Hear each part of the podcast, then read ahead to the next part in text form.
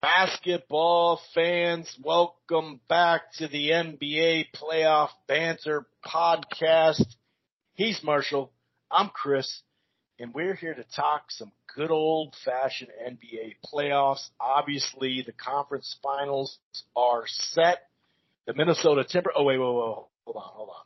That was the wrong conference. Eastern Conference. Boston versus Miami. The trilogy is set. Going to be an interesting one, that's for sure. Of course, we'll start the show by recapping yesterday, game seven. The C's put it on the 76ers. Tatum went nuts, and I would say Harden and Embiid did not go nuts. Um, obviously, you know, LA in Denver big, big matchup, like big, long matchup pause. Um, lot of uh, points in the paint in that series. Who will take some of that away? We'll see the matchups. We were just talking about it before we hit record. The matchups over there. Who's going to guard who? It's a really interesting twist. And I don't know, man, the way these teams have played, um, even on the East and whatnot, I got I got a feeling we're at least well for sure going six games um, in both series, in my opinion. But man, wouldn't it be something if we could get two game sevens? We've only got what two game sevens so far, right, in the whole playoffs. So, um, yeah, it's going to be interesting. We're going to preview and predict it. Of course, we'll, you know, like I said, we'll start with game seven, then we'll lightly brush on the Denver, Phoenix, and LA Warriors stuff. Obviously, Phoenix will we'll spend a little bit of time on, you know, the coach got fired. Ayton's probably on the move. Is CP3 going to be there? All that good stuff. But, uh, yeah, really looking forward till tomorrow night. I mean, it's every other day too. There's no two day break anywhere in either series. Um, and that's going to be interesting with Boston coming off a seven game series to a pretty much well rested team, whereas on the other side, both pretty much rested anyway. Um, if this is your first time listening to the NBA Playoff Banter podcast, welcome. It streams live right here on blogtalkradio.com forward slash Rope-A-Dope Radio. You don't have to go to Blog Talk in, in, in Rope-A-Dope Radio and, uh, you know, download the show directly there. You can find this here NBA podcast under Rope-A-Dope Radio at Apple Podcast, Amazon Music, iHeartRadio, Google Podcast, Player FM, TuneIn, Spreaker, Stitcher, and a host of other areas, platforms. Uh, while you're at it, why don't you head on over to thegruelingtruth.com and Sports News 24. And one more thing. Get your TV together without the hassle of cable. Stream the best entertainment in sports starting with 70 live, 75 live channels as DirecTV stream. For a limited time, save $120 over the first year when you get any package and buy the DirecTV streaming device. There's no annual contracts, no hidden fees, plus learn how to get Premium channels included for the first three months with qualifying packages. Sign up today. Direct TV stream. Okay. I'm going to go ahead and bring in my co-host who probably still has Las Vegas brain and anybody that, you know, goes to Vegas for a couple of days, he didn't go just for a couple of days. Know that you, you kind of just have this haze after, uh, whether it's the drinking, the gambling, just all purpose.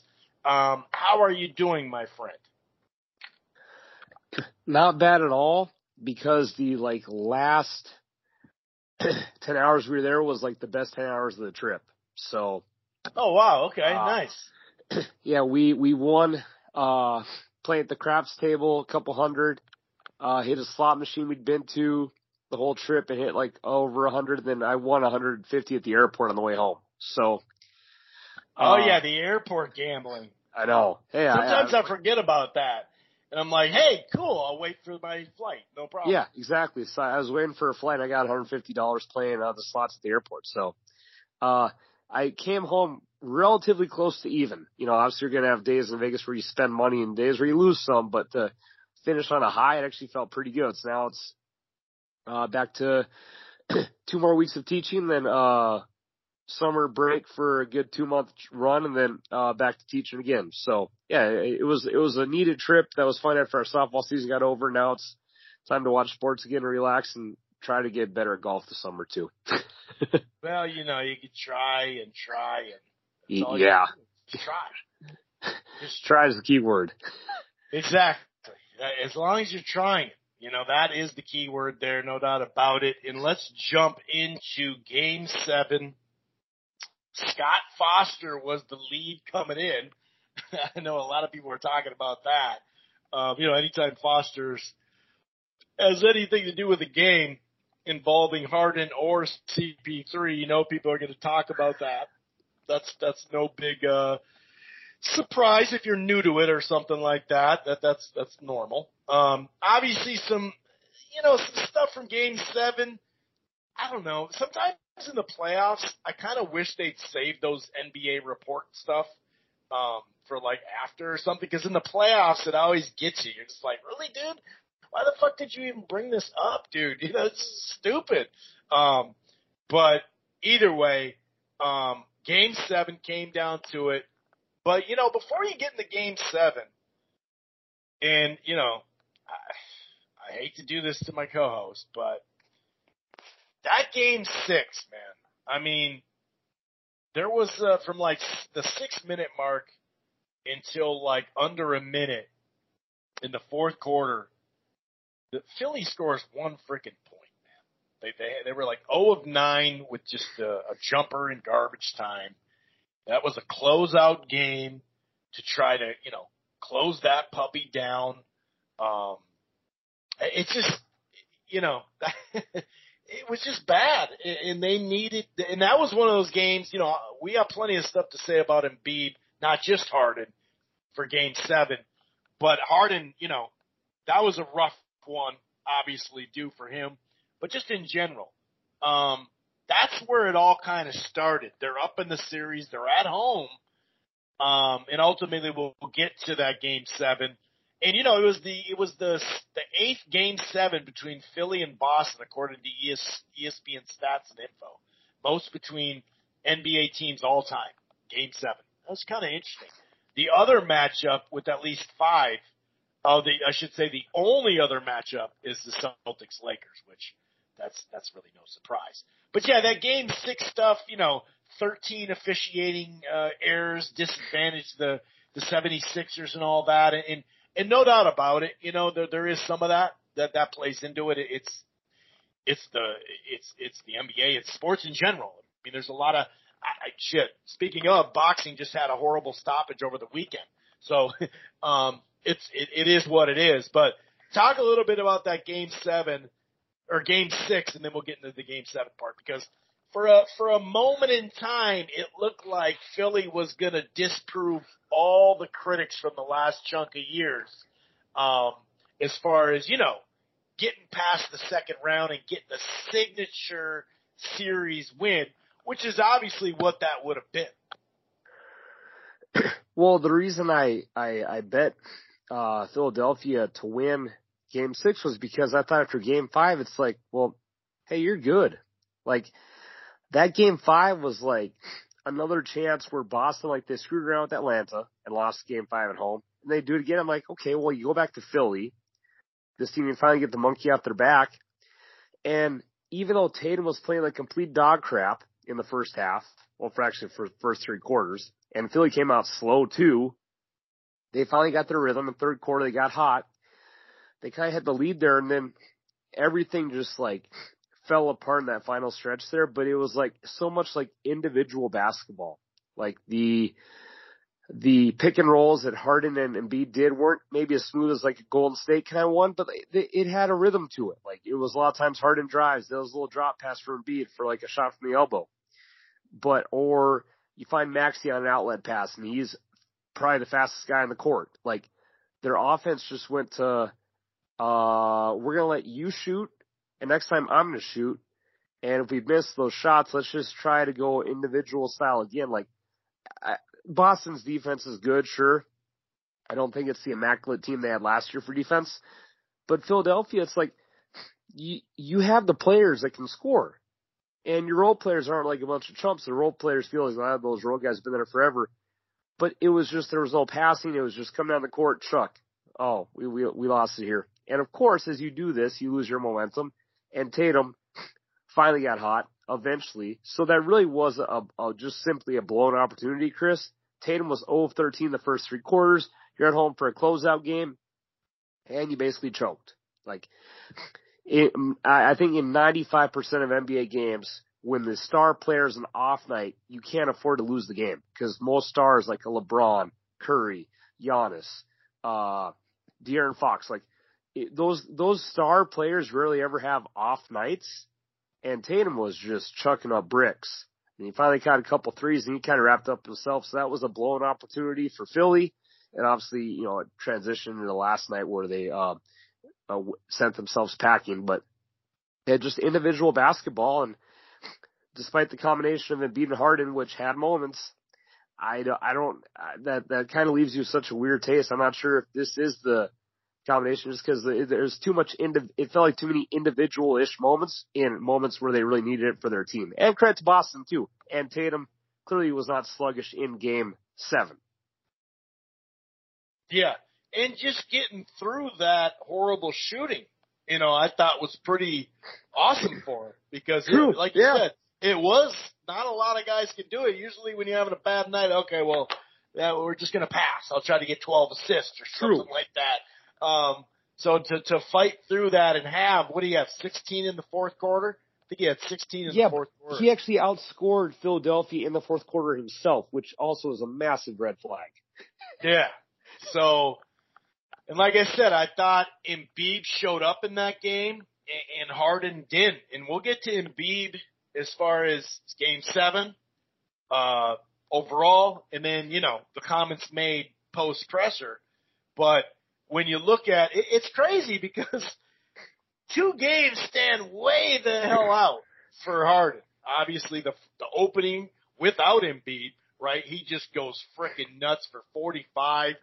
It's clutch shot after clutch shot after clutch shot, and then he hit another clutch shot. I mean, it was going nuts. You're like, and I was getting mad because he wasn't doing the cook thing. Maybe that's why he, he wasn't as consistent. He wasn't cooking it up, dude. It's like, dude, you're already, you're looking like 2016 or 14 right now. Do the cook, dude. You got the beard still. Do the uh-huh. cook move, but but he didn't do it. He followed it up with you know, like not good games at all. you know, I think five of 28 after that. Then he goes off for 42 in game four, and it was like all purpose you know, because he had nine assists and stuff like that. Just went off. Um, had a brilliant game, 16 to 23, had his step back going, um, hitting threes. And then, like I said, clutch shot, clutch shot, another, oh my God, you know, those were some fun games. And it was kind of a flashback there because they were playing solid defense. It kind of gave me Houston vibes because they had a defensive team and Harden was cooking. Um, and then he just wasn't. He just wasn't. I mean, four of 16, 0 for 6. That was game six. And then, you know, three of 11, one of five, five turnovers. Um, once again, the last two games of the series, really seven game series, he only really showed up, showed up for, for, I mean, really showed up for two of them. Now I'll say this.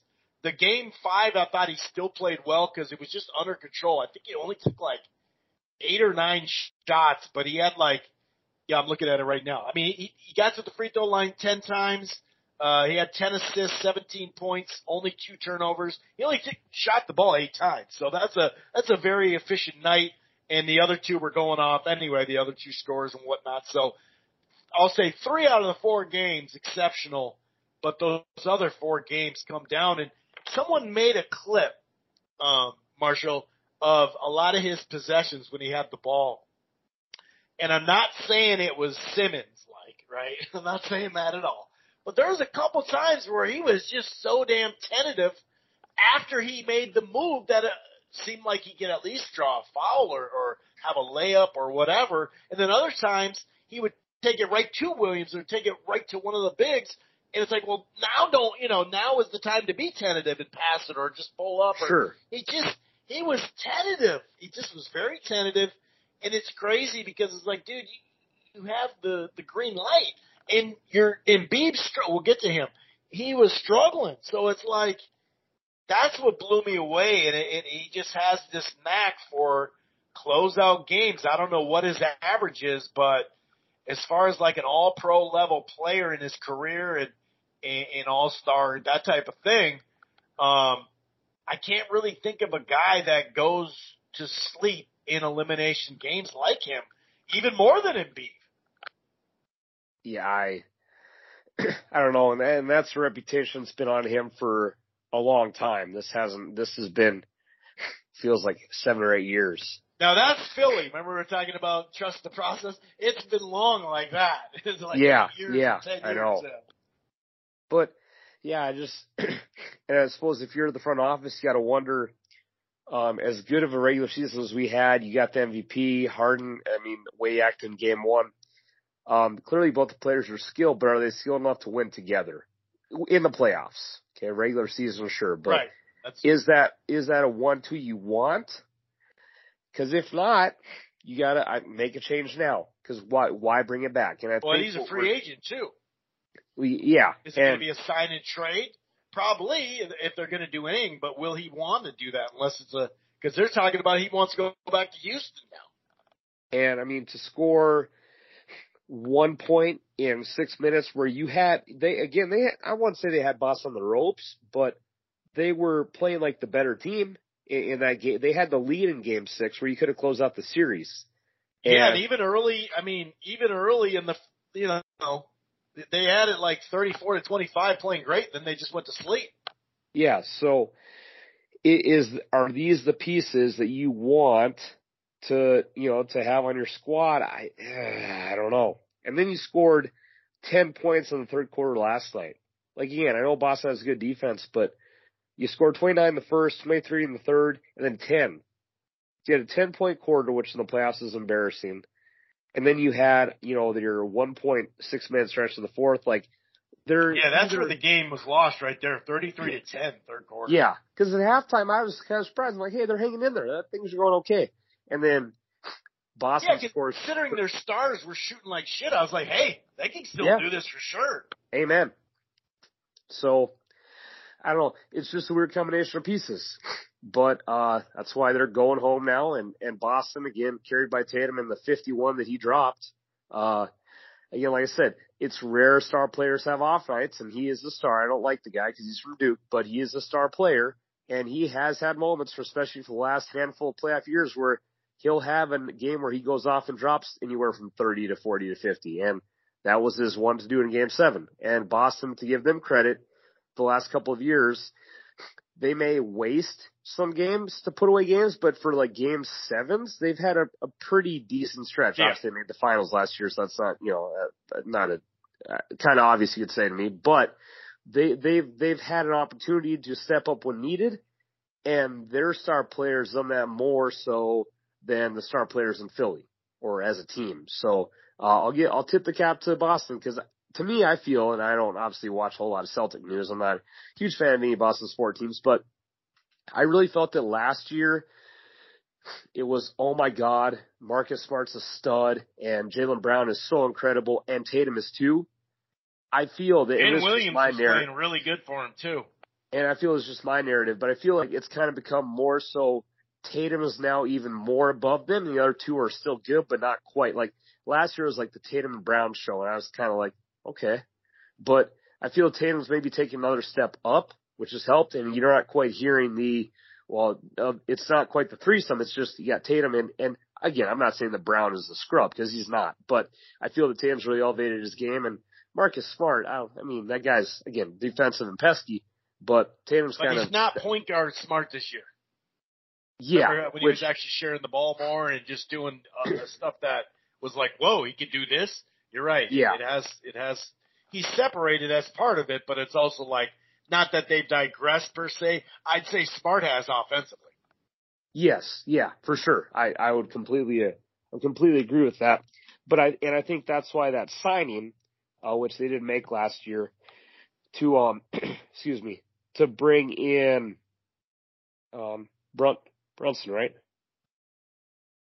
Uh, where no Not what? Brunson. Oh no, not Bro- or Brogdon. Brogdon. There we Yeah. go. Yeah, because the the the issue that you had last year in the playoffs was if Smart or Brown had to bring the ball up the court, they really had some really bad off nights and turnovers. And Brogdon has kind of been a piece that is worth mentioning because he was that they're like, well, they need a point guard, need a point guard because some of those losses to Golden State in the finals, it was like the Marcus Smart turnover show. and they made that adjustment. And Brogdon, from what I've seen him in the playoffs, he's actually, I think he, he fits in well with that team. He doesn't need the ball religiously, but he can clearly shoot. He's not a guy who can leave it open in the corners because if you do, he's going to burn you. And he just kind of helps facilitate the team, but doesn't need to be like the lead role with Tatum. Yeah. Now Embiid, now I'm not going to go. He doesn't have the track record of Harden, healthy Harden, um, dying. You know, really sizzling. Uh, not sizzling, the opposite way. Fizzling is what I meant to say. Drizzling, not drizzling. Well, actually, a drizzle, not rain, not a, a downpour. Uh, but yeah, just just just not. You know, just his numbers go down uh, in the playoffs some and a fair amount some some of these years, especially this year. Um, the reason why I won't go as hard on him is because we have seen the injuries.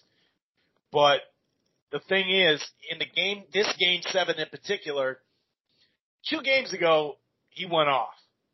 Uh, the game after that, game six, he still was playing really well.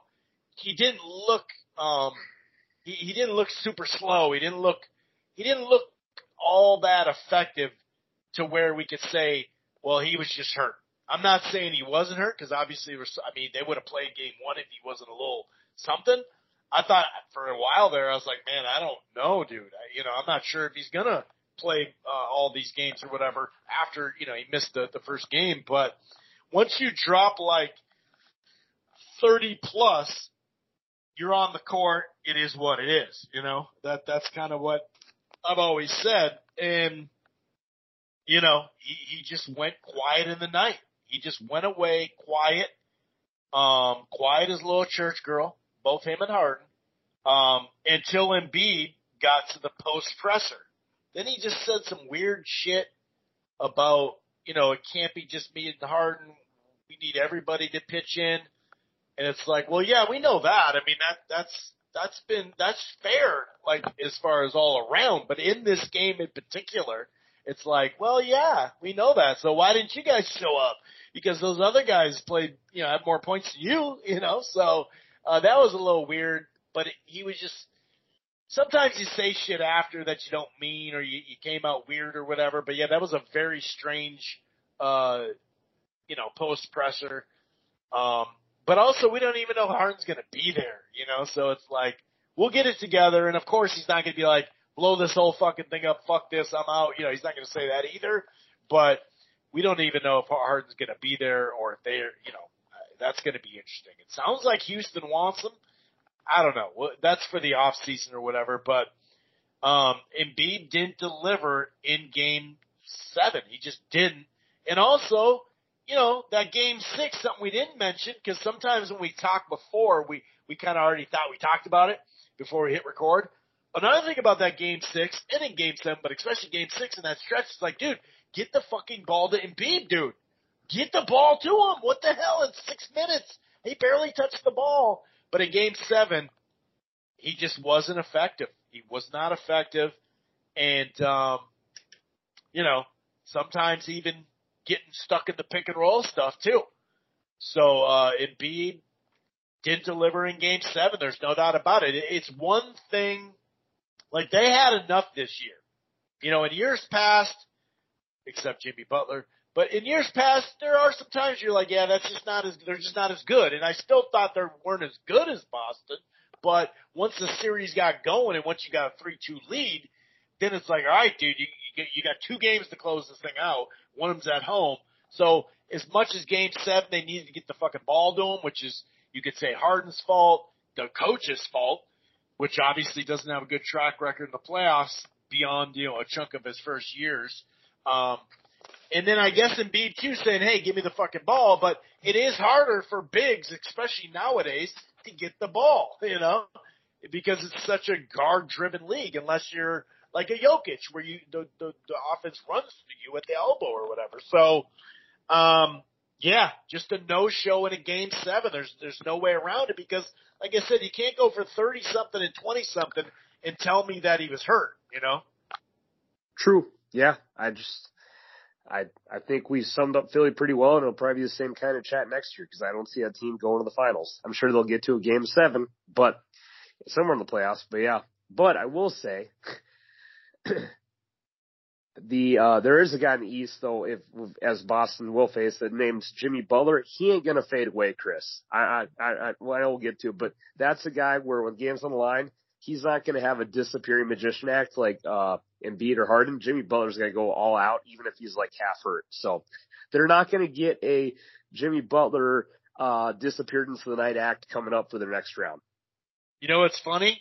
So someone always brings this up at the end of the Sixers, uh, or yeah, at the end when the Sixers get kicked out of the second round, right? So Sixers Nation, this pretty damn popular uh, Twitter account, when Jimmy, this is back in uh, the summer of 2019, right? When when the, they just didn't want to pay Jimmy. And they said, I hope the, this is what they said to Jimmy. I hope the beaches and warm weather are worth winning 20 to 30 games a year. Cause remember, he was going there and there wasn't really a second, third, fourth guy, right? A lot of people thought, like, what the hell are you doing? Um, would, would say see in the playoffs, but probably won't be doing that either. Enjoy the rest of your career long vacation. um, so it is just kind of funny how that, you know, how that in turn, I mean, like I said, I, don't get me wrong, the Timberwolves shouldn't have traded me there and we just got proof – we literally just got proof that he still wanted to get paid. Um, even in that practice, he, that's what he was yelling, pay me. You gotta pay me. He was even saying that shit in the practice. We actually got another person to say that. And obviously Doc Rivers, um, 7 and 20 or 32, uh, in, in clinch series now. Um, so that, that's kind of something that we've always brought up too. Uh, but yeah, you're right. I mean, Miami, took care of business really. Uh, it got pushed to six, whatever, but they took care of business and that'll be a matchup we'll lead with. But let's not spend a ton of time on, on the Denver Phoenix and, and LA Warriors stuff, but let's go Denver Phoenix. Obviously Denver gets out 2 and 0. Phoenix comes back, ties it up and you're like, okay, we're going to go seven. I felt pretty strong about that in, in some sense. The other thing told me, damn, like, how many times does Booker and and uh, Durant have to go for thirty and forty apiece? Like, this is gonna. We already knew that they were getting stretched minute wise, and it's like, dude, you just can't keep depending on these crazy performances. They can't do the uh, the Kyrie LeBron 2016 game six forty and forty almost every game, especially Booker. I mean, Booker was going nuts, and it's like you just can't keep doing this. And then CP3 goes down, and then Ayton's like not looking that good, and then he doesn't even play in the closeout game. And by that time, you're like, oh, they're fucked. They're fucked. There's no way. There's just no way. Um, and I, I think down the stretch of that series, you could see um, Durant's legs just did. It, he, I mean, his when you look at his three point shooting, it just caved. Um, so his his shooting was off, no doubt. But it, we knew that they were going to have an issue with how thin they were, especially this year, how thin they were, and the fact that they only got to play what was it, eight games uh, before because of that layup line injury that you know Durant suffered. And that's not to take away from Denver. We're about to go deep on Denver and, and the Lakers in just a short little bit here, but Denver, the the fine oil machine, their core's been together. They've added some pieces that just fit really good uh, since the last time they were in the conference final in 2020, and uh, they were the best team all year long, um, especially in the West. Uh, sure, you could say the last month they didn't play as well, but you know Murray had that little thumb thing, and uh, either way though, they were they just they've been there longer. They they could just I don't know, man. They just got it done. And even when uh, Jokic wasn't efficient shooting, right? Because he had some weird games this year where it, it was like in the playoffs so far, where it'd be like, you know, eight, like nine of twenty-seven or something, which is totally usually not him. He's a very efficient player, but like three or four of those would be three pointers, you know. So you're like, yeah, but look at his three-point percentage. His three-point percentage is silly through two uh series. So um you know, now Phoenix, you know, they fired the coach. Ayton's gone, all but gone. Um, and now, you know, it kind of made sense signing him because now you can at least do something, right? You can do something with him.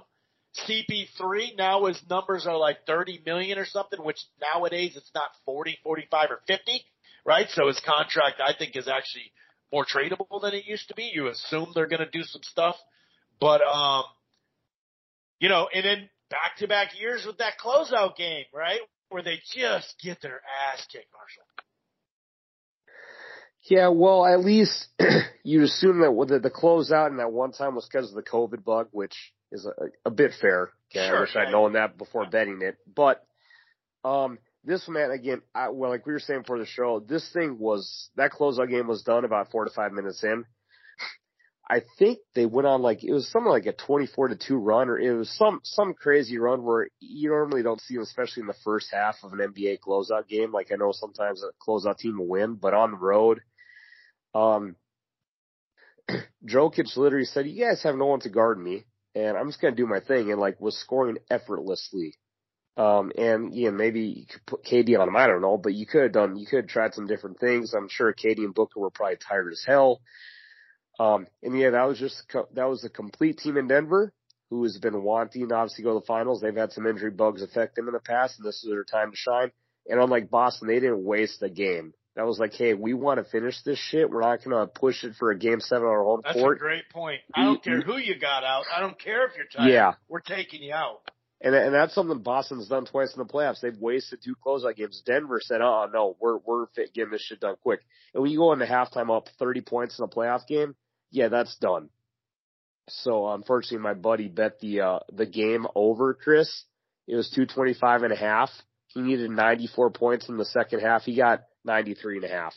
I mean, he- he oh, missed, God. I know, missed the over by a half point. So, uh, but I mean, you know, Denver took their foot off the gas because you're up 30 at half. Oh, yeah, So, yeah, yeah.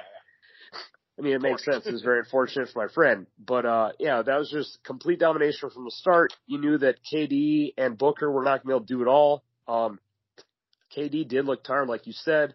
Again, Booker, like, what's the guy going to do? Drop like 70? Like, you know, I, I, that came down to the lack of bench, which we noticed in the first round, and lack of team cohesion and chemistry due to injuries this year and just the, the fact that when they made the trade. So, uh, real quick, real quick. Stat Yeah. news. The Suns, I said this uh, off air. The Suns were 0 and 4 in this series when Devin, Devin Booker doesn't shoot 78% and above from the field. it's like, come on, dude. What's he gonna do? Is he really gonna do that? Like, it's impossible. Not even, you know, Michael Jordan on, well, maybe Michael Jordan in high school, uh, with him being Michael Jordan in high school could do that. But other than that, that's a rough one. Yeah. Um, if you're the Suns though, hey, okay, we got Booker and we got KD, assuming we both healthy next year. What do we want to do for bench pieces? Do we want to make trades? Who do we like coming back? What's the move to the future? Because clearly, if you have a healthy Booker and healthy KD, that's a nasty looking team. You just got to add pieces around it. So, And I'd say do the do the role player pieces. You know, Yeah. just just get So- three, two or three role players. Don't worry about getting all the, you know, uh, some of that will be picks, but you don't need another big name guy to go max to max or something like that. You know, yeah. kind of like uh, Dallas did two years ago when they brought in a bunch of, you know, just defenders and stuff like that, True. and role players, and all of a sudden they improved. That's what they got to do, man. Yeah, I'm I'm I'm with you because again, yeah, when healthy, Booker and KD are obviously a very dominant scoring force, and you just got to find different pieces around. But this is not the first time we've ever seen a team try to, you know, like to help the Lakers. Look at the the the bench players they had when you started LeBron and AD, and almost all those guys are now on different teams. And I mean, granted, a lot of those guys have had good careers, but sometimes you got to just fiddle around with stuff in the front office. And be like, okay, here's our set pieces.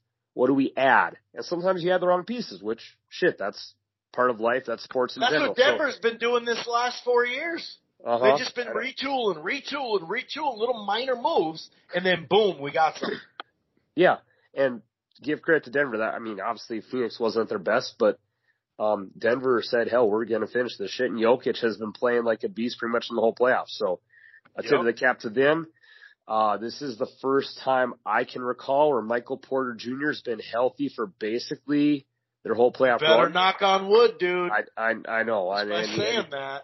Good call. he- I just and he's a Mizzou guy too, so I've always kind of liked him. But you know, he's just such a dynamic, freak athletic player. Uh, but it's only been him or Murray that takes time being injured, and now you have a full, you know, combination of, of Jokic, Murray, Gordon, Michael Porter Jr. That's a pretty damn good four. Like that really, is, is there better? I don't know. I mean, just overall top to bottom, that's a really solid four players that are going to play a majority of the minutes on your court. That's not bad. And they're finally all together. So, um, yeah, they, they took care of business, but again, hey, you didn't waste the game. You got, you got some rest and you got home court too. So they will, I'm sure that'll be a nice factor for them to enjoy, which they earned, Chris, in the regular season, right. finishing number one. Yep, and they were relative. Well, they were healthy too, which is something that that plays into not just the playoffs, of course, unfortunately, but the regular season and getting that that home court. On to LA in Golden State. Uh, winning that first game was big, obviously. Um, the three point shooting, you know, for Golden State definitely, I mean, it fell off, obviously. If you look at even from the first two games, um, you know, to the last four, it, it, it fell off, obviously. But, um, yeah, here it is. It was 40 for the first two games, 44%. Last four were 30%. That was still had a little time left in that, that closeout game. Um, but you know, even in that game six, you know, they, they, they had 11 offensive rebounds. I think that's what kept them in. Um, but they're like four of 19 from three where the Lakers were, were five of eight. They, they had, they had 43 shots to 28, uh, to the Lakers. So they had their second, uh, you know, those, those second chance opportunities and everything like that. By the way, the, the, the ratings were just, you know, the biggest in, the, in you know, in a, over a decade. Some of these games, uh, for, for first or second round games, some of them, uh, you know, peaked at something that was on actually NBC at the time and not TNT or ESPN, which does make a, uh, you know, a, a bit of a difference, that's for sure, um, as far as, uh, the peak and all that when it's on free TV. And, they, you know, they just, I mean, Klay had a tough one, the you know, game four, nine points, game five, ten, and I think eight or nine or something like that. But yeah, eight or nine in game six. It, it was just rough. A weird stat for the season. 0 27 this season when trailing after three quarters on the road. I mean, for that team, and if you look at the, the amount of turnovers, they had that last year, so that was different, but the, you know, fouling the most and getting to the free throw least, that is something we talked about going into the series, but they just couldn't, they just couldn't knock down shots, you know, and, uh, it was a tough matchup for them. Um, but yeah, I mean, they do, do they have some questions to start answering as far as their roster? To an extent, yeah. I mean, obviously Draymond Green stands out as, you know, is he going to stay for sure? You know, I don't know. Poole, you know, I mean, that dude was basically a non-factor um, overall. Mm-hmm. He had mm-hmm. one, one or two good games or whatever, but yeah, man, it, it just it, it was a weird matchup for him. You have a team that gets to the line the most, and going against a team that fouls the most. That's yeah. That's, yeah, but defensive. I mean, a lot of the stuff they turn the ball over against the best defensive team left in the league. It's just it wasn't a great lineup or it wasn't a great you know uh, matchup, but ultimately missing that many threes because uh, that is such a key you know part of their game, and not being able to have that many guys that can get to the rack, like all the way to the rack and draw fouls, you know, and dish. Even though yeah, Curry in some of those games had that great assist game and all that. Yeah, I think this just might kind of be the end of their run. And if it is, like I was telling someone in Vegas, like I got spoiled as a fan. Like a lot of people who like just this is just from a pure fan standpoint that loves their sport teams in country have never seen titles, like aka you know me as a Viking fan. But I mean, the the team won four championships in like ten years. Like, what what more do you want as a sport fan? Like, from an NBA standpoint, every year is new year to compete. But I think we're just seeing the fact that these guys have like, it's it's been a grind. I remember it. It feels like oh, I know it's not twenty, but it feels like twenty years ago when you, like Stephen Curry was drafted, and the dude had bum ankles for like the first four years of his career, and finally got healthy and now they've pretty much been on a run for the past decade to where so like yeah did LA kick their ass in the last couple games yeah but like how much longer can a team stay on top you know I don't think many people thought they'd win the title last year, and they did. They made it. I mean, they made it to the second round this year, so it's not like a complete embarrassment. But I just think you saw those moments where all the guys are a bit older. I'm not saying that Steph is washed. He dropped 50 in a game, you know, in the first round, but I just think it's the combination of you got to start looking for new pieces. You, you've had the Klay, Dray, and Steph combo with Iggy for again a long time, and now you're gonna have to start making those tough choices of how do we start looking towards the future because Yeah, in three to four Poole and years, Wiggins are, uh, you know, they got years on their deal. You know what I mean? yeah, because in three to four, sure. in three to four years, Steph and Klay are probably done or to the point in their career where they're not going to be playing, you know, 40, you know, and, and Klay had those back to back years of injuries. So I just think it's the time. Do you to move start Klay looking. then? Do you move Huh? Klay because that's probably what you're going to get more for? I don't know. Or do you move Yeah. Drain? I mean, what do you do? And then if those guys want to stay in their career and finish the year out there, do you, do you as a, do you as a fan, or do you as a franchise say, hey, it's, it's a business, see ya? Or do you Well, there's no pay cuts you know? either, like uh, the Uh, NFL. You can't Yeah. trim your. Hey, I'll take eight million off of my number. Nope, that's not how it works. And that's a tough spot too, because those, you know, those guys brought you a lot of success. Do you, you know, do you tell Klay and, uh, you know, Klay and Draymond, well, you know, we, we got trade offers for you, we got a new place, or, you know, I don't know. But there's a lot of tough choices for them to make. But again, yeah, the Lakers kicked their ass. They did, and it, it, it it's if the run's over, it was a good run. If not, maybe get a couple of new pieces. And the one thing is, they've never really found a really solid big man along with Draymond. They've had probably the two best shooting guards of all time, and they've had different people but they've never quite found another big to help with Draymond. It's kind of just been Draymond and a bunch of good wings.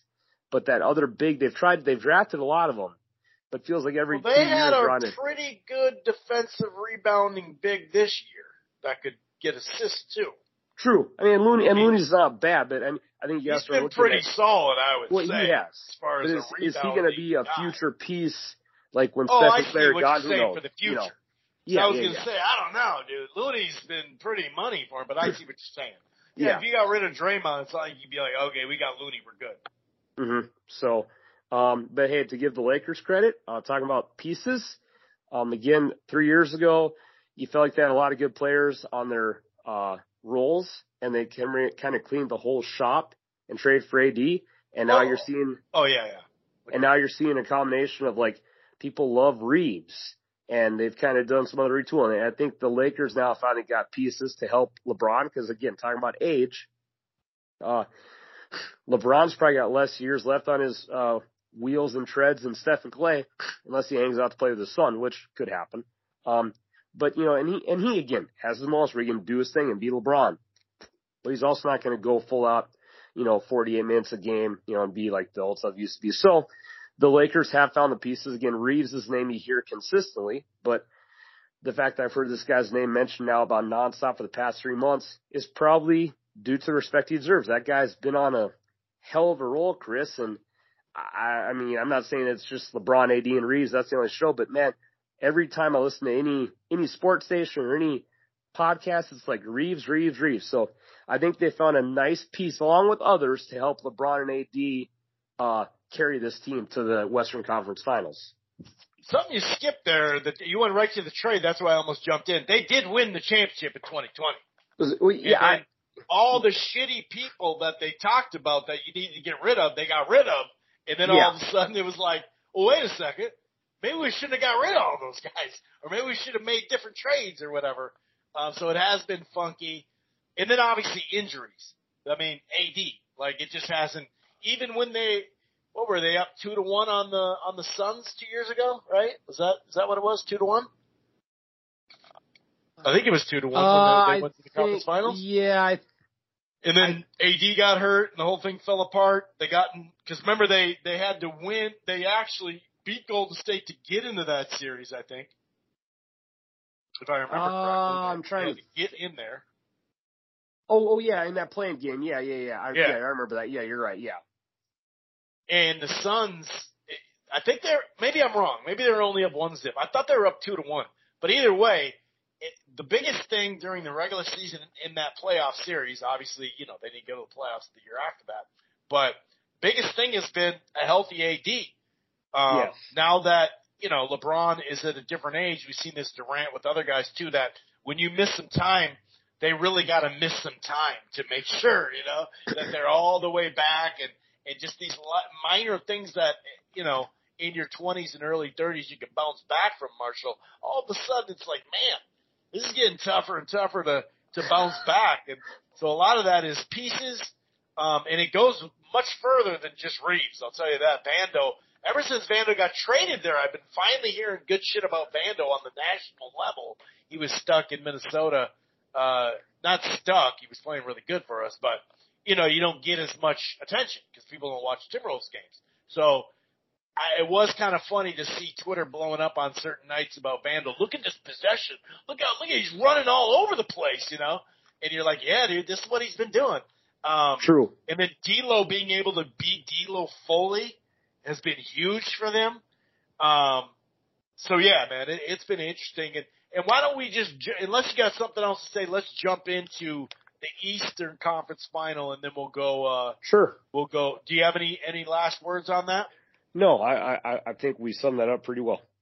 So the trilogy, last three out of the four years, this is the trilogy now in the Eastern Conference Final. Boston, like I mentioned earlier, only one day rest. Yeah, they got home court advantage, but they only, you know, they, they went six games, then seven games. And uh, so that that plays into it. You know, that definitely plays into it. Um, on paper, once again, Boston should win this. They're they're a, they they got a better team. Um, you know, this year it's been inconsistent. Um, a lot of that has to do with the coach. I'm sure it does. Uh, Miami has a major coaching. They use they can either be even or have the coaching advantage in a you know the the majority of series that they're going to go into. They definitely have a major advantage here. They have some rest as well. Um, and a key stat, well, first of all, this is the second eight seed to reach the conference finals since uh, 1984. The Knicks in 1999 uh, were the other one. Wanted to bring that out. Shouts out to the Knicks. Um, but man, like there was this stat. Here it goes. So last the, the the last Eastern Conference Final with these two teams, the Celtics shot 35% from three. The Heat shot 30%. My guess is just just random that the Heat are going to shoot a little bit better than 30% this year. Yes, I think they will. Um, I mean, obviously they've had a couple of injuries, but this is a Heat team that, excuse me, um, not many people probably thought would have taken care of Milwaukee. Uh, it seemed like the media was kind of split 50-50 on the Knicks, but they made quick business of that too. So, yeah, and I, I think that a guy that we talked about when our playoff podcast started was, I had said they were kind of like a drop down in a way because you had that little peak run or well early run they had when it was like Duncan Robinson, Herro, and that kind of faded away for a little bit, and you saw a lot more of Vincent and Strus and I just didn't think those guys were that legit. And that's why when we did our first play playoff show of the year this year, I was like, I don't know about the Heat, but it seems like on a lot of given nights here, Strus and Vincent have really stepped it up. Obviously, the Bam Adebayo is probably one of the quietest names you know, but that can give you a triple double on a given night. And the guy just, again, he's not maybe a super superstar, but he's still a pretty good ass player. So uh, yeah, I just think that even old man Lowry, you know, can come and give you good minutes too. Yeah, he, he's had a couple, a handful of games where he scored 30 in the playoffs this year. So I do think that, again, if Boston wastes a game this series, Chris, that might be enough to cost them because again, they, they took their foot off the gas versus Atlanta, did so against Philly. If you do that against a team like Miami, which you assume they will because they've done it twice now, that might be enough for Miami to win the series. Um, I think with a team like Miami, you, I mean, that there, there's too many veterans. Now, again, like you said on paper, skill wise, if you're playing NBA 2K, you look up player ratings, Boston might take it there, but they're, they got the huge head coaching advantage. You got a, a guy who's not going to fade away. Um, I do think this series goes deep. Clearly, Boston shows they have been beatable at home this year. And if you're Miami, you're kind of playing with house's money in a way. Now, I know it's a very veteran team and these guys have been through a lot. But um, I think that yeah, just with the veteran team and an experienced coach and kind of that will of like, I mean, obviously the Heat I know have lost the game, but you don't really see them have that oh shit game. Yeah. I kind of like the matchup for the Heat in this situation. Yeah, man. I mean, they're just that pesky team that that overachieves, that won't go away, that they do have a core that has been there or come off the bench. Some of these guys, like you mentioned, that started out as role players and now their roles have expanded. And some guys are still there or they're, you know, hurt, like you said, with uh, Herro and whatnot. But some guys are just in different spots. But, you know, for two, three games in the series, they can still go off, you know, uh, off the bench. So, yeah, they are. They're they're right there. They're right there. I just I just wonder if Boston finally is going to pull their head out of their ass, you know. But then again, some of it is coaching, and I don't want to put it all on coaching because it, it does have to do with the players and and, and the chemistry and the starting lineup isn't as good. And Williams is a really good player at center, but when he's in the starting lineup, but he hasn't been as good ever since he had that knee injury. And the other Williams that comes off the bench that just doesn't seem like he fits all that well in the NBA nowadays, but he does when when he's really playing good. They just they just have the more talent. But I, I keep thinking about the the year they were, they, you know, last year when they went to finals, the first two months they were horrible, and even the COVID ridden uh, Minnesota Timberwolves beat them like with none of their starters in basically. You know, maybe D'Lo came back. I don't remember. One of one of the starters came back. It was like that first two months was horrible, and then they just turned on so they can turn it on and off. It's just, you know, that is a slippery slope. Um, I still think the home court advantage with that, you know, that maniac type crowd and the talent. I, I just, I'm still to go with the Celtics, but I want for sure game six. For I mean, at least I should say, at least game six. But it does feel like this thing's to go seven. Um, but I am to go with the C's. I will switch it up just like I did with that Denver pick, and I almost got Denver five. I was damn close. Um, I'm going to take uh, Heat in six. So I think they, I think Close Boston slips home. up, and I think the Heat take care of their home court. See, I'll take I'll take opposite away. I'll take uh, Jimmy Butler to uh, win Game Six at home and advance to the finals. Yeah, and, and I'll say this: we like the preference. I mean, we overall picked the shit. We just did. Yeah. But um, if in fact it's one one, you know, that game six closeout, good luck with Jimmy that night. Um, because mm-hmm. you're right. You're right. Yeah, he, he, ain't, he ain't gonna pull a Hardener and beat him, be afraid to shoot or lead his team. no, he's not gonna be tentative. Uh-uh. I don't even know if he if that's even a. I don't think he's learned that word. No, uh, tentative. Yeah, I don't think he does that. Uh, maybe people say he's tentative during the regular season uh, with his with his knees or something like that. Uh, I'd much rather have a guy miss like 30 some games and then, you know, during the regular season, except the, you know, besides the opposite get hurt in the playoffs, you know. Um, but yeah, so we'll, we'll see how that goes. Um, and then obviously what both of us we talked about before we, we started, we hit record, you know, we do kind of feel like whoever wins this series is going to win the championship, even though Boston is still the favorite depending where you look, that Denver has opened as the favorite. I saw plus 140 is the highest I saw for Los Angeles. Um, but it is starting to come down as far as Laker money. I haven't checked in the last little bit. I'm looking series odds on ESPN. Uh, Denver one minus 155, Los Angeles minus 135. But I've seen the highest I saw was plus 140. Saw like a plus 120 for the Lakers. So just, it's close to, for me, it's a 50-50 series. I get yeah. like Denver would be uh, a slight favorite.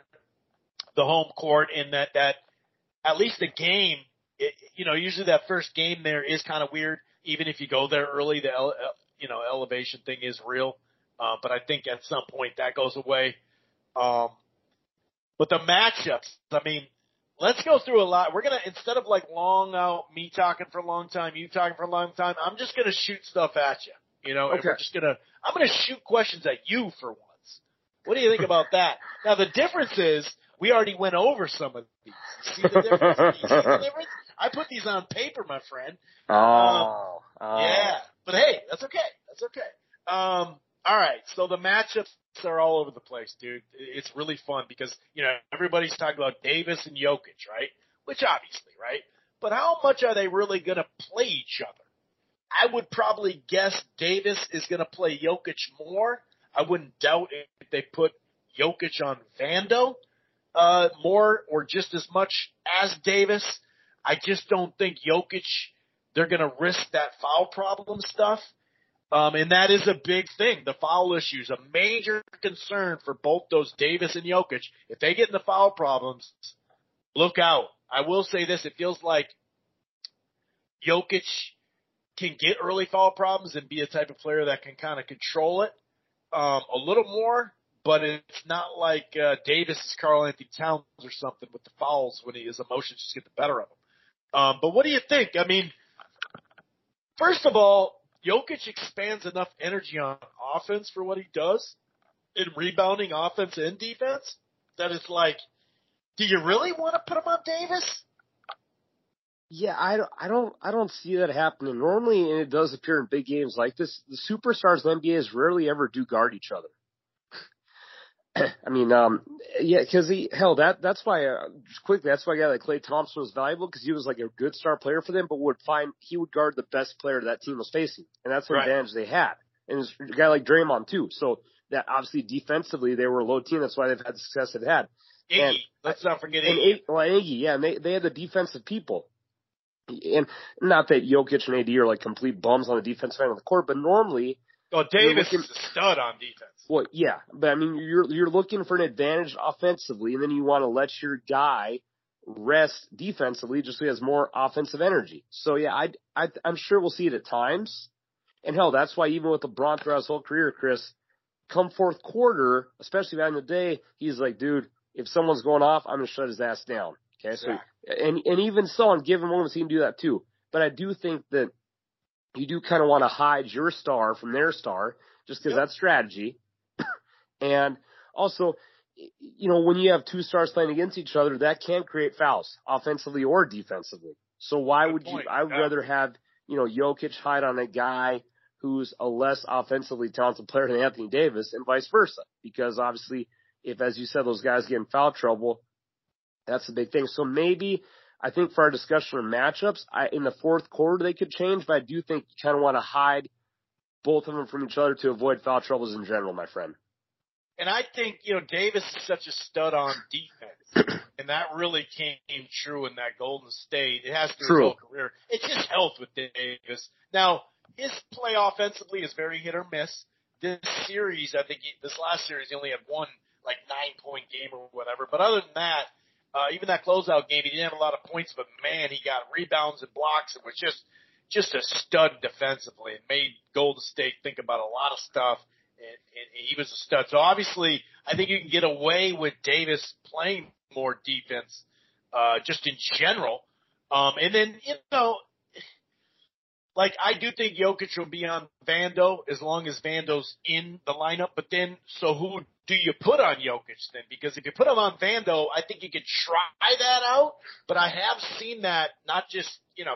First of all, they didn't play last January, so they didn't play with the teams they got, they didn't play. And obviously, you know, the Lakers are different now.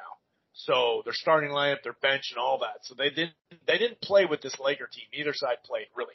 Um, so now, would you you know would you take out Vando and put you know Hachimura in? Uh, you know, I don't know. And then maybe you get more minutes off the bench from Mo Bamba. You know, I think he could surprise and come off the bench and just as the as a big man willing to fall and you know put his hands up or whatever. Um, but it is interesting because then you go to Vando. Do you put Vando, you know, on Jokic? I, I think he's too small. I think he'll get bully yeah, balled. I agree. But and then there's some ball problems too on Vando. I think you put Vando either on Murray or Porter Jr. and I would key on Murray because I think that Reaves actually lines up really well with Porter, both length and Reaves is an underrated defender. So, and then he also makes a guy like Porter or somebody else work on the offensive end because they give D'Lo and Reaves a lot of offensive freedom to get to their spots and get to their shots and, and, and get something that looks good. So you know, I'd say try it on Murray first with Vando. Uh, otherwise, you know, Porter Jr. would would be uh, something I would look at too. Yeah, and and Porter Jr. is obviously a freak athlete. He's not necessarily a lockdown defender. Hell, he's had years where he kind of has been ripped on for his defensive effort, but I feel when you're in the Western Conference Finals, your attitude will pick up a little bit. But yeah, I'm with you. I, I think that we'll probably know answer a lot of these questions after game one. Or one of the best parts of NBA coaching is how you Right. make adjustments as the series goes. Like I uh-huh. remember the the first time the Warriors won the title, to to take Bogut out of the lineup was like, oh shit, seriously? And Right. that they they created the death lineup, and that Definitely, literally right, yeah. won them, a, or or sorry, and to start Iguodala. And Yes. it's like, Yeah. and and that comes down to Chris is are players willing to accept it? Because you you know as well as me, there's probably some NBA guys who a coach says that and he's like, hey, you cool with that? And some guys are like, fuck no, coach, I'm not. No, they you yeah, and that was the team chemistry they had. I'm not saying that the Lakers or Nuggets would be against that, but it takes a lot for you to take NBA guys who've been starting all year and say, hey, we ain't starting you. It's the biggest game of the year. And he's like, yeah, I got you, coach. I believe in you. I don't yeah, they just every, did that to Vando in the last game. uh huh. And And, And and, then- he is used to playing 11 or 12 or 20 minutes sometimes too, even as a starter. And then you got Um, egos, you got a different lineup, and you, it sometimes works. But now, obviously, Steve Kerr got lucky to pull the triggers he did. But yeah, not everyone's always going to be with it, and then you're getting maybe less productivity out of said player who you now bench Yeah. who's not been Or it's just for- the wrong move too. Or- yeah, know, or- you're or like, yeah, that didn't work. You're right. You know? Or just backfires in general. So I do like how we're breaking down who guards Jokic, who guards Davis. And I think it's a chess match for the coaches too, and who's going to make a better decision. And again, do you see come fourth quarter LeBron and AD say, dude, who's ever on the hottest one, we're putting, we're, we're stopping him, you know, and Right. sometimes that happens. But then you had a guy like Giannis who said, ah, well, I, I didn't, I, I, I didn't, I didn't guard Jimmy, but Budenholzer didn't tell me to. Okay. Yeah, yeah, yeah. well, but you know, so it, it's, it's, it's, it's a chess match. It really is. Um, but I do think initially, I think the fact when you list out Jokic, Murray, Porter, and Gordon, I think those four players are overall better than the Lakers' top four. Now, again, obviously it's LeBron, it's AD, but I I think people are sleeping on Nuggets a little bit just because they're not the Lakers. I, I think this is a team that for the last four years has probably one of the best win loss records in the league. You have home court. You got a talented MVP. I'm not saying Jokic is LeBron. I'm not going to go crazy, but No, they're but very. it's they're also they were hurt. People were talking about True. even last series. Well, you saw what happened with Jokic. They shut him down. Like Ayton shut him down. Well, they didn't have Murray, dude. Murray didn't play a, a, a play in that in that series like two years ago. You know, and, Yeah. and then they they lost. They got swept, right? Or did they win one uh, to Golden State? Well, Golden State won the chip. You know, they they weren't healthy. That was the problem. Yeah, so I, I just I think that if Denver is fully healthy, I, I think they're a better team than LA this year. I just think you kind of have that media narrative. Hell, just like if it's team from like New York or LA, they're going to get the hype and the love. But Vegas has Denver favored. I think out of respect that they've earned. Yeah. And I do think they're going to be able to pull this one out. Um, but would it surprise you if LeBron and AD go off? No, because they're LeBron and AD. But it'll be nice to see a fully healthy Nuggets team again, knock on wood, and see how they do because this could be their time to shine. Now, they haven't made them the NBA Finals since, Lord, it's it's as kids say, it's been a minute, Chris. It's been a minute. Yeah, it's been a series of minutes. Um, so back to the matchups. I do think um, LeBron will either be on Porter if he's going off, or LeBron Sure. will be on Gordon. I think Gordon will be on LeBron. Um, there's a chance that they could put KCP on LeBron. Uh, I could kind of see that. Like I said, I think Reaves. I think Reaves matches up pretty well with Porter, and then D'Lo on KCP. Now, can they take advantage of that, playing a little two-man game with Jokic? Obviously, the two-man game with Jokic and Murray is key, um, and that's kind of why I'd put Vando on Murray. So you got a guy that's bigger than him, stronger than him, and will is willing to run through all those goddamn, you know, picks. Like there, there'll be times I remember Ant saying, "Dude, I had to run through like six picks just to cover Murray on one possession." You know, that shit is it, it wears you down. But Vando, maybe through a season, his style of play he wears down in the season. but in that in particular game, he does. That guy is a go go gadget. You know, that he goes, dude. He just he'll just never stop. Um, I agree Who, uh, with the. I agree with your top four players, by the way. Um, but I do think LA is a deeper team off the bench.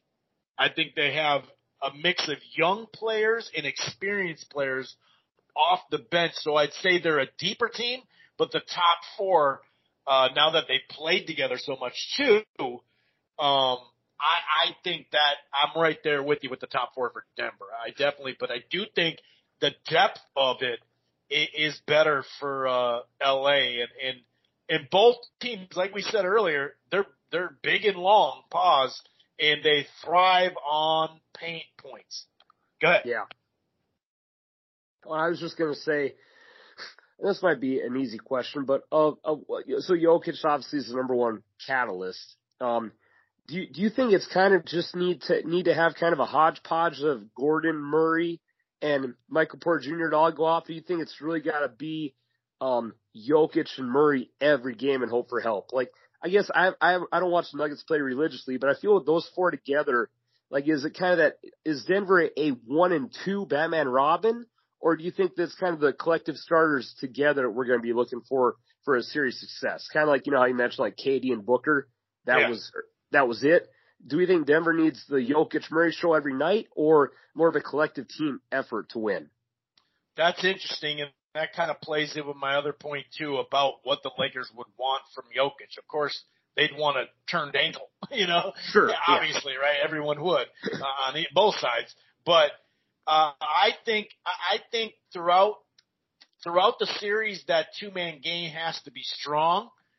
Um, doesn't mean Murray has to go for 30 every game because they do have Porter, but I really think it's a huge series for Murray and Porter based on what you just asked me because I think LA would gladly take Jokic scoring 30 and 38 and shit.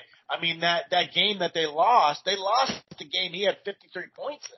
So they'd rather him score a bunch and have to do some of that. Like I said, his three point shooting has been off the. I mean, it's been nuts so far in the playoffs through six uh, through True. two series. It really has Jokic, but his efficiency from the field has been kind of strange in some games where you're like, wow, nine and twenty-seven. That is not like him. Usually, him and LeBron are very efficient, and you can even make that argument until recently with uh, LeBron. His efficiency hadn't been good in that closeout game. It was like old LeBron, where you're like, yep, how many shots he take? And he got that? Yep, that makes sense. So I think they'd gladly take that in the 30s game, but not the all-purpose game, the 26 points, the 17 boards, the 14 assists with only three turnovers. I think that's why they have to, be- both of them have to be huge. And it's not going to be Murray every night. It definitely has to be Porter too. But I think that's when they're, they're most dangerous to win and win a championship, not just a series, but win a championship is it does have to be all three. It is the big three. I know what you're saying.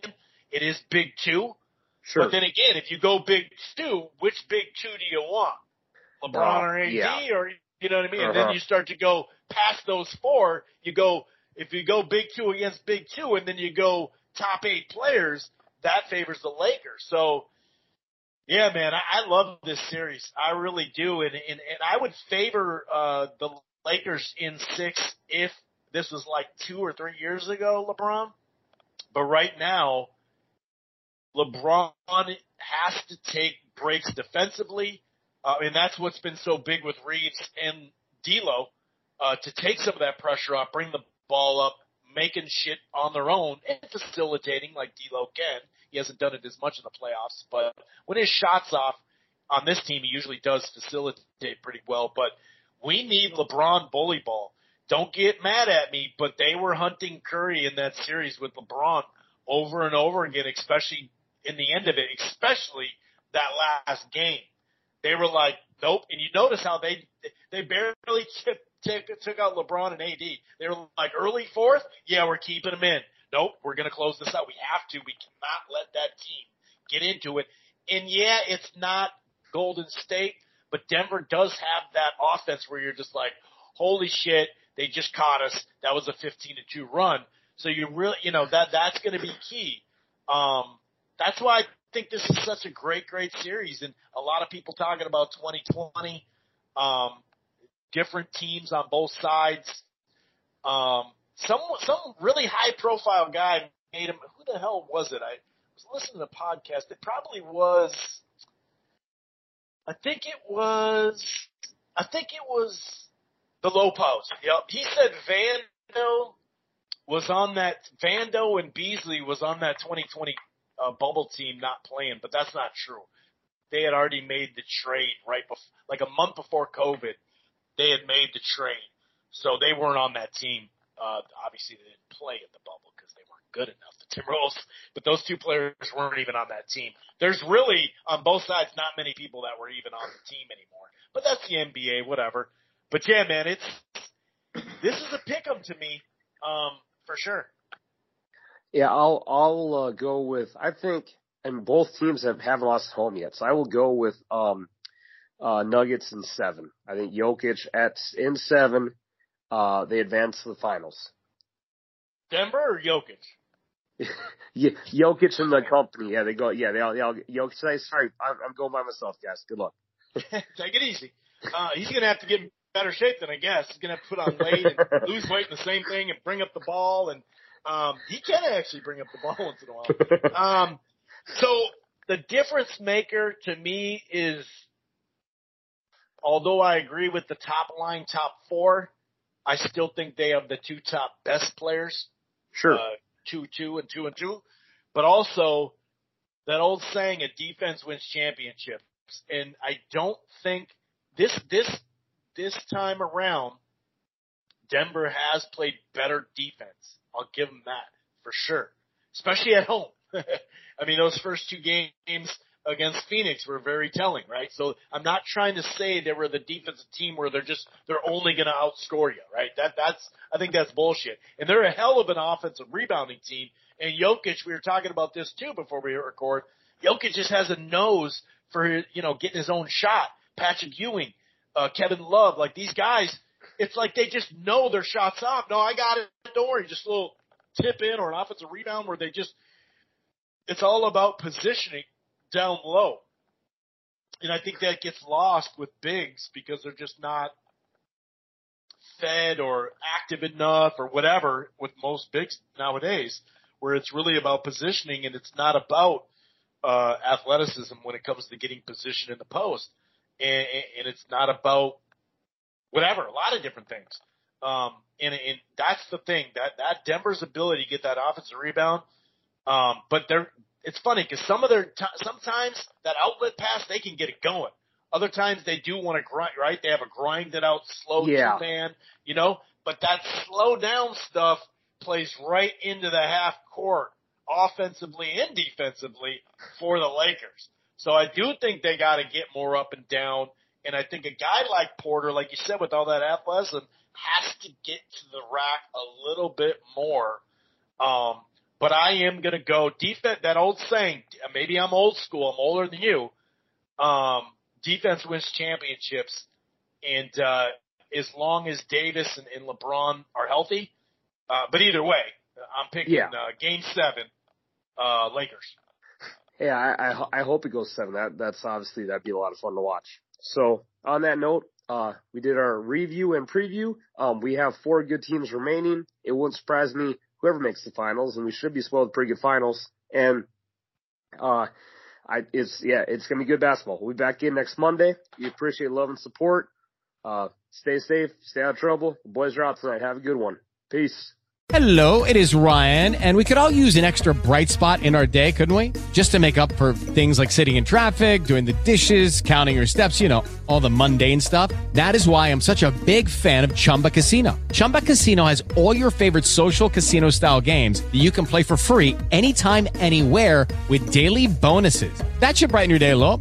Actually, a lot. So sign up now at chumbacasino.com. That's ChumbaCasino.com. No purchase necessary. VGW. Void were prohibited by law. See terms and conditions. 18 plus.